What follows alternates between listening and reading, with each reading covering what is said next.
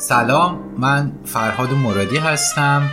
آنچه در ادامه خواهید شنید گفتگوی تلفنی نیما سروستانی است با یوران یالمارشون وکیل گروهی از شاهدها و شاکیهای پرونده محاکمه حمید نوری که در روز 15 دسامبر 2021 برابر با 25 آذر 1400 و در جریان 52 دومین جلسه دادگاه استکهلم برای اولین بار در کلاب محاکمه حمید نوری داخل پرانتز عباسی پخش شد.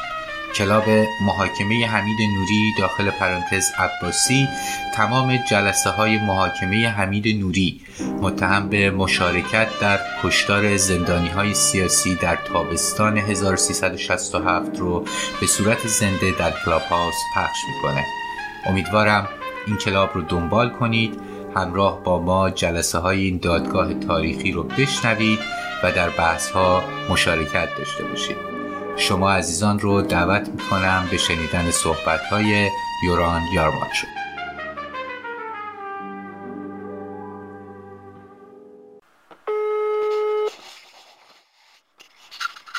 för dig Nima. Prick 15.30 ringer du. Ja, precis. Exakt 15.30. Ja, men det är bra. Ja. Som sagt det är jättemånga همینجوری که برات گفتم روزانه تعداد خیلی زیادی از هموطنان ایرانی ما جریان دادگاه همین نوری رو به طور همزمان در سراسر دنیا دنبال می‌کنن گاهی سوالاتی براشون پیش میاد که عموما مربوط به دادگاهی میشه که این روزا در جریان هست. Ja. Och då vill jag liksom فکر کردم چند تا از این سوالا رو براتون مطرح کنم. ممکنه برامون تفاوت شاهد و شاکی در سیستم قضایی سوئد رو روشن کنی. ja. Ett, en målsägande طبق قانون سوئد یه شاکی به معنای قربانی یک جرم محسوب میشه. به این معنی که اون شخص مورد آزار و اذیت یک مجرم واقع شده.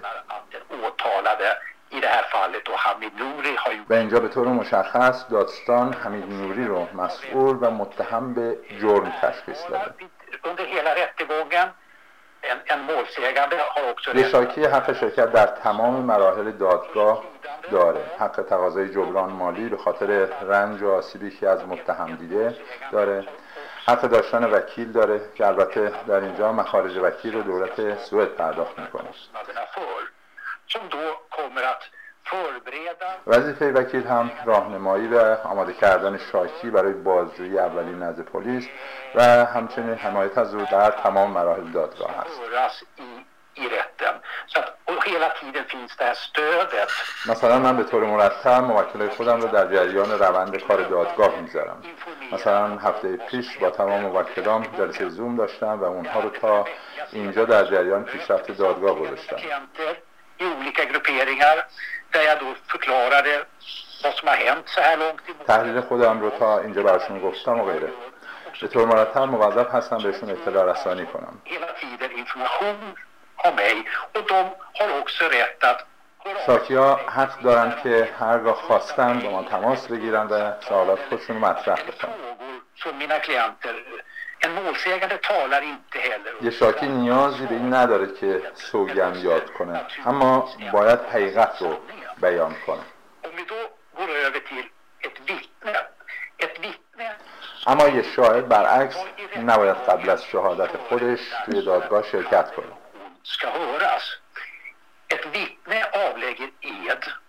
یه شاهد در پیشگاه دادگاه باید سوگند یاد کنه. به راستگویی. I, förlängningen betyder att om این به این معنا هست که اگر شاهد دروغ بگه می‌تونه به زندان محکوم بشه به خاطر اینکه مرتکب جرم شده man, man, då begår man ett brott och det heter mened. یک شاهد نیاز به داشتن وکیل نداره. به همین دلیل من حق تماس با شاهد قبل از شهادتشون ندارم یا حق ندارم راهنماییشون بکنم و تاثیر بذارم روشون.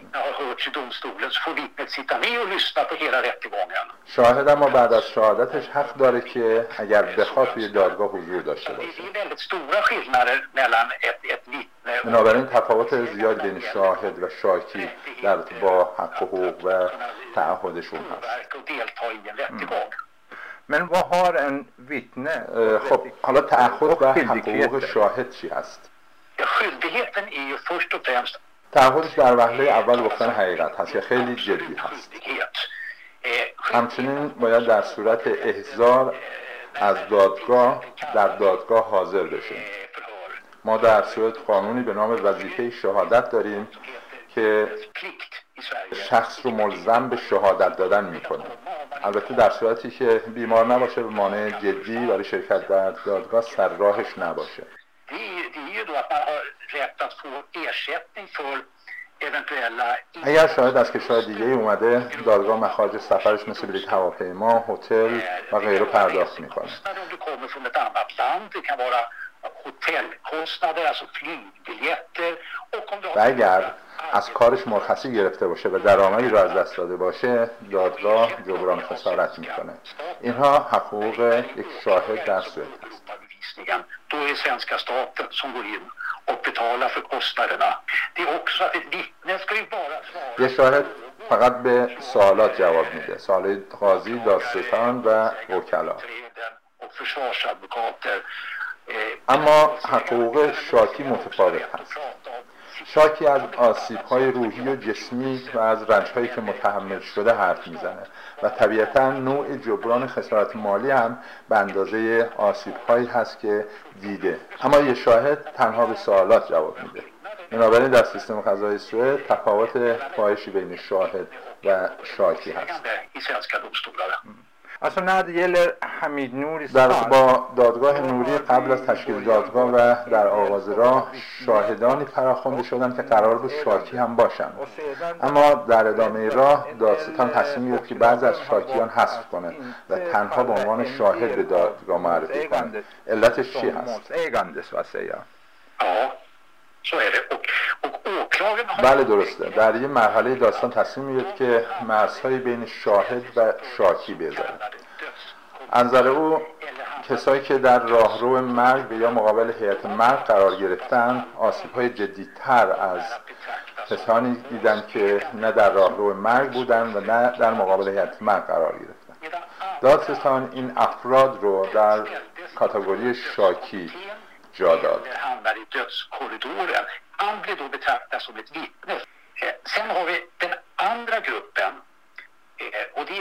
ما گروه دیگه هم داریم از جمله اه، جان به دربردگان چپ که در این دادگاه نمی‌تونن به عنوان شاکی حضور داشته باشن perioden.